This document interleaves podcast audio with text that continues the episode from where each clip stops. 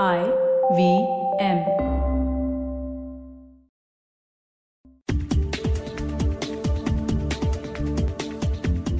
It's been nearly nine months since the final episode of Feeding 10 Billion Season 2.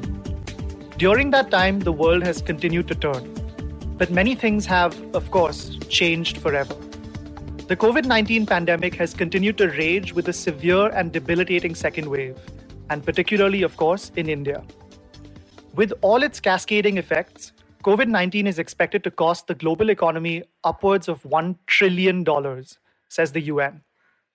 The World Bank said it's expected to throw over 60 million additional people into extreme poverty due to these economic shocks, including over 12 million in India, which already houses a fourth of the world's extreme poor. It's not so much a wake up call as it is a four alarm fire. We're entering a new era focused on building back better from what we hope is a once in a lifetime disaster. As we record this, though, one thing that hasn't really changed at all is the fact that feeding 10 billion will mean reimagining our food supply, especially in this post pandemic world. As population growth continues and we slowly return to normalcy, we cannot forget the lessons of the last 18 months, particularly as we scramble to nearly double our meat production by 2050 protein, and in particular the supply of meat, eggs, and dairy from animal agriculture, continues to be a pivotal issue on which our food system will turn. Thankfully, innovators all over the world are still producing the future of protein delicious, nutritious meat, eggs, and dairy made from innovation in plants, cells, and microorganisms. These foods have all the sensory and cultural resonance of their animal derived counterparts, and in fact, over the course of the last 18 months, we've seen a brighter spotlight on the work we do building the smart protein sector. So, for season 2.5 of Feeding 10 Billion, we're presenting you with some very special episodes. We're going to give you a glimpse into the Smart Protein Summit held online by the Good Food Institute India in October 2020, where we brought together innovators from India and across the world and articulated our vision for the protein supply of the next decade one which stewards planetary health, tackles malnutrition, benefits farmers, and creates jobs for millions. We're also going to talk about the X Prize Feed the Next Billion competition, a path breaking $15 million contest for interdisciplinary teams around the world to come together and pioneer the smart protein products that the world needs today. Over the course of 10 episodes, you'll hear from leaders in the food, policy, and innovation landscape all over the world, including in smart protein, in government, as well as in the traditional big food ecosystem. And it doesn't get much bigger than our guest for the first episode of season 2.5, Indra Nooyi, a trailblazing business icon and hero to hundreds of millions of Indians and women all over the world. You're about to hear Indra in conversation with me at our Smart Protein Summit in October 2020. My name is Varun Deshpande, and you're listening to Feeding 10 Billion. Uh, I'm going to be very brief with my introduction here because Indra Nooyi really doesn't need one. She's the former chairperson and CEO of PepsiCo, a board member and advisor at organizations as diverse as Amazon and the International Cricket Council, and one of the most influential business figures in the world. She's also been a trailblazer and an inspiration to billions of women and Indians over the last decades. And I'm beyond thrilled to host Indra today at the Smart Protein Summit and deliberate the future of protein together. Indra, thank you very much for joining us at the summit. It's a real pleasure to have you with us. It's good to be here, and Varun, thank you for having me. So, Indra, I'm going to dive right into this. At PepsiCo, you were a champion of conscious capitalism. You reoriented the company's vision towards what you call performance with purpose. You focused on launching and doubling down on better for you and good for you products. Now, there's never been a better time for the world to recommit to this vision, with COVID 19 pushing hundreds of millions of people into acute hunger, malnutrition, and poverty. But this is going to require serious cooperation and aligning business and governments on visionary initiatives. So, from your vantage point and experience, Indra, could you paint us a picture of whether the world will be able to commit to this vision? Where have you seen this happen before? The answer to this question alone could take an hour. So let me um, give you my thoughts. I had the privilege of being the co chair of Reopen Connecticut. And so I had a front row seat to seeing the impact of COVID who it was affecting, uh, how do we address the economy and the economic consequences of COVID. But most importantly, I had a front row seat to understand what we need to do to prevent another COVID happening or future pandemics. Let me tell you some of the things that truly worried me. One is people with pre existing conditions, comorbidities, were disproportionately impacted by COVID. People who had asthma, people who had heart problems, diabetes, obesity. Underprivileged people who lived in dense neighborhoods were impacted disproportionately. And so I look at this and say, how are we going to address all of this? It's going to take decades to address the dense populations and lifting those people to live in more uh, expansive neighborhoods. But I think one of the things we have to start working on now is improving the health of people. It's a critical priority because if we don't, we're going to have a unhealthier and unhealthier population. It's going to increase our healthcare costs, and more importantly, it's going to make them more susceptible to any sort of a pandemic or epidemic or an outbreak that comes up because it's going to, and I'll tell you why. So, what do we need to do? We need to figure out how to improve our food supply to make it way better than it is today so that people have access to healthier foods at a lower cost. Right now, people have to make a decision. If I want healthier foods, I have to pay a lot more. If I want healthier foods, it may not taste as much. That sort of a choice is terrible. So we have to give people healthier foods. The second thing we have to do is that we have to make sure they have healthy environments, which means that we have to reforest uh, most cities and countries because deforestation has taken away a lot of the cover that existed in many parts of the world. We're still cutting down forests. We have to improve our relationship with livestock because if we treat livestock badly, if we inject them with all kinds of drugs, and then we consume it, we're creating massive problems for us in terms of how our immune systems work against these various viruses that can come our way. So we are in a very interesting situation in the world. So, what needs to happen? We have to figure out how to give people a very healthy food supply. And one critical element of the food supply is protein. You know, in many countries, there's abundance of carbohydrates, abundance of fats and sugars, but there's not enough protein because protein is the most expensive source of nutrition on a per calorie basis. And so we have to figure out how to give people great nutritional offerings which are protein rich. At the same time, address this issue on relationship with livestock. And that's where I think you guys come in in a big way. Yeah, thank you, Indra. And I, I think I think you rightly said there that we do need to think about our relationship with livestock as well as our kind of our natural commons as well, right? And I think COVID-19 pandemic has focused attention on many of these questions in a way that we haven't seen perhaps since the Cold War. Things like global existential risk, climate change, pandemic risk, sustainability, etc. Uh, you mentioned that alternative protein may be a key lever in building a more climate change and pandemic resilient future. Alternative protein has also taken the entire world by storm over the last couple of years, even pre pandemic. Mm. Uh, if you talk about, for example, plant based meat, eggs, and dairy, but also just the application of plant protein across the broader food landscape. Uh, it seems like it's the leading edge of innovation for a lot of huge mega companies as well as entrepreneurial companies. So I'd like to get your perspective on this. Why now?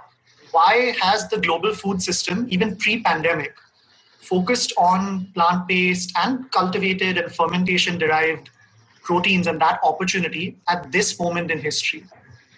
I think first, there has been invention and innovation in plant based proteins. So it's now available in the market with a taste profile that's acceptable. So the fact that it's available and it's at a price point that's not $300 for a burger uh, makes it you know more accessible to people so it is popular. But i think the biggest reason it's popular is that as countries gdp per capita improves especially in emerging markets and those countries start to move up this gdp per capita table the true sign that you're becoming wealthier is that you're consuming more protein. And typically it's increased consumption of meat products. So i think plant-based proteins have three user groups. The first is vegetarians who would like to consume you know protein dense product but don't want to eat meat. So those people obviously will gravitate towards you know plant-based uh, meat. The second is flexitarians, people who want a combination of vegetable-based products and meat-based products, but are sort of turned off by meat. These flexitarians have a little bit of meat, a little bit of vegetables, and plant-based meat sort of makes the bridge between being a vegetarian and being a, a meat eater. And then, of course, those who are eating meat might just want to cut back one of their servings of meat with plant based protein because in their brain they're thinking about what's the quality of the livestock, how are these farms being managed, how are these animals being treated. Maybe they're being impacted by the lack of humane treatment of the animals, but people are thinking about how to change their eating habits. So you've got a natural wave that is actually spurring the growth of plant based meats. There are other issues we can talk about that, but I think it's very important that we recognize that there's a moment in time where the product is tasting quite good. It's you're beginning to be ubiquitously available and it's kind of sort of affordable. It's not at a ridiculous price point that people look and say, oh God, not again. I don't want to pay a ridiculous amount of money for a plant based meat. And so I think we're at an interesting time in the evolution of this industry. Yeah, and I, I, want to zoom in on that, Indra. I think you made some great points there in terms of the um, where we are at at this time in history. It's looking like the next decade will be really interesting in terms of the proliferation of these. They're already quite ubiquitous, but you know, for all this optimism, we're still just at the outset, right? We've talked. You've told me in the past, for example, that many of these plant-based meat companies, the three billion dollar companies, really need to become 30 billion or 300 billion dollar companies to make a change or a transition at the scale that's required. Mm. And the, the challenges of being able to transform these trillion dollar industries are at a whole different level in terms of where we are at today. It demands huge investment, government support, business imperatives, of course. I mean, mm. if we repurposed all the fermentation capacity in the world, we'd probably still not be able to supply even a small fraction of the world's protein needs, even just meat, egg, and dairy needs through those fermented proteins over the next decade. So, how would you go about this task from where we are now of stimulating the huge amounts of investment that are still needed to take this to the next level? The first part, and Varun, I think you and I talked about it when we had our famous breakfast. The world needs protein. You can develop great protein sources in a very different form function, but that's up to everybody in the industry to innovate.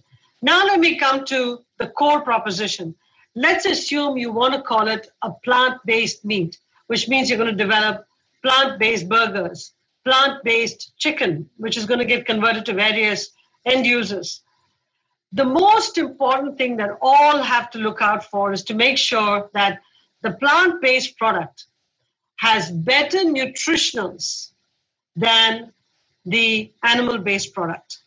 If you don't do that, what you're basically saying is we're not going to have any inhumane treatment of animals, but our product is not the healthiest out there.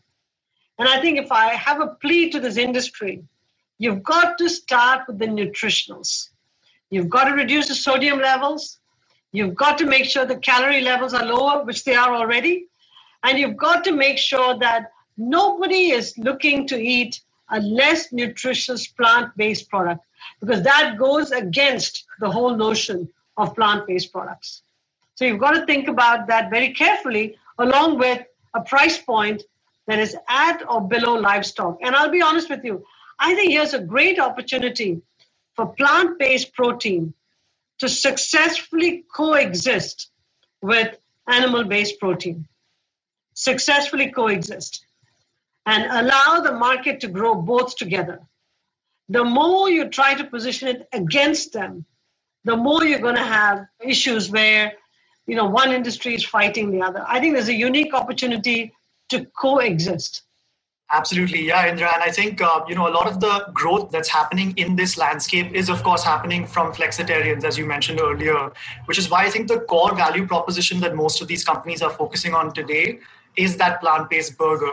But I think we have to move away, as you rightly said, we have to diversify away from just the burger because that is a specific style of eating that exists perhaps in the United States, you know, where people are eating three beef burgers a week. And so there's a huge sustainability offering or opportunity there to transition away from that. But broadly, yeah, I think you know we see the opportunity if we're thinking in terms of decades across all sorts of plant-based foods. I think we have to solve the chicken breast, we have to solve the burger, we have to solve the keema, we have to solve the kebab, the biryani, all of these things because especially in places like India, the demand for them is going through the roof over the next decade. But there is that huge opportunity in broader plant-based foods as well, right? Like you said. Uh, well, but you know what? When you uh, look at a country like India, which grew up on its indigenous foods, you know, the biryanis and the kurmas and the chicken curries, a lot of the Western diets also came into India, and the Indians started to like it and consume large quantities of it. What about getting chefs to really innovate on cuisines to say alternative proteins? How do you create a whole new range of incredible dishes that incorporate these alternative proteins? But I think if you really want to look at this as a incredible point in time where you can grow this alternative proteins market in a massive way, you've got to think of the entire system, the design of the product, what you call it, how you innovate dishes with it, how do you publish cookbooks which say, hey, there's a whole new range of dishes you can make with these alternative proteins, which give you incredible nutrition that allow you to be healthier? There's a unique opportunity. I think right now it's a very simplistic approach. Yeah, there's definitely work to be done, Indra. I agree with you. And a piece of that work obviously is nurturing talent to participate in this sector. And you've been very outspoken about diverse talent entering food innovation, but more broadly entering the workforce. I mean, you've been a sort of progressive icon of excellence through diversity, which makes sense from where you've come, right? You've championed the potential of women. You've been an inspiration to many Indians over the years. Now, we've seen several Indian or Indian origin women and men in alternative protein companies at the leadership level around the world, mm. which makes sense. We've seen this in software before as well. Yeah. Uh, as with a number of other industries, we think at GFI India that we should be accelerating and capitalizing on a kind of reverse brain drain if possible. Mm. I think in this generation, it's possible to do that. People returning to India and aiding the country's potential and capitalizing on it. That's you know indigenous crops, like you said, affordable talent, technology, manufacturing, etc. This is an eternal question across any sector. But what would you say are the best ways to nurture this diverse array of people? As women, people of color generally, globally, farmers, scientists, Indians abroad, into this exciting new industry? So I, you, you asked me a question in the prior uh, question that you asked me about fermentation. I agree with you. Fermentation is a technology that is badly needed. We are short of capacity. And we have to innovate on fermentation because fermentation as a technology has not been advanced from an innovation perspective for the longest time. So there's innovation to be done there, whether it should be closer to markets, it should be more centralized, whatever. I think there's a unique opportunity for India to sit back and say, just as we decided to become the vaccine capital of the world, the antibiotic capital of the world, I think fermentation belongs in that genre of products. I mean, vaccine production is a form of fermentation. So I think you've got to look at creating a center of excellence and becoming the go to place for fermentation. I can imagine India as a sovereign wealth fund creating a fermentation cluster in a city. Pick a city which has an attractive living condition that can attract the best biochemists and scientists around the country. Establish a fermentation center of excellence so all innovation and R&D on fermentation happens there. And that particular town spawns all the technologies and supply chain investments that need to be made to put in large scale fermentation capacity around the world. And India can very well own the manufacturers of machines I mean, here's a unique opportunity. Whoever does this first is going to be a big winner. And India should sit back and say, why not us? We have enough biochemists that graduate from colleges. I mean, your own Sneha is a biochemist. So, question is, why not get more people who graduate with this very, very advanced degrees that India is invested in because Indian institutions are subsidized by the government and deploy them all in this whole fermentation business unique opportunity, Varun. Go for it. Indra, I totally agree. And you know, I wish we were having this conversation in person, but such are the times. When we when we saw each other in December last year, you encouraged us to dream big in this kind of mission to catalyze yeah. a sustainable, affordable supply of protein. And you've said it during this conversation, right? That mission or that vision would extend across different categories of protein. It doesn't just mm. have to be the vision as it currently exists in the alternative protein sector. I mean, I'd say we're definitely dreaming a little bigger now with some of the initiatives that we've undertaken. Mm. Uh, but there's a huge amount of work to do over the next decade to do the things yeah. that you just described. So, my final question to you, Indra, is what will our food system and our supply of kind of meat, eggs, and dairy look like in 2030 if we succeed? Will we hit those inflection points for a protein transition or a diversification? Will we be able to go from scarcity to abundance? Because that's really our aim here. So I'll tell you my dream, but there's a lot that needs to happen between now and then. My hope, my dream is that we don't have food waste and we have food available to everybody in the country, in the world rather, where we don't have a situation where there's food deserts and food scarcity in some parts of the world, and there's abundance of food that's just being thrown away in other parts of the world. So I'm hoping there's more equitable availability of food around the world.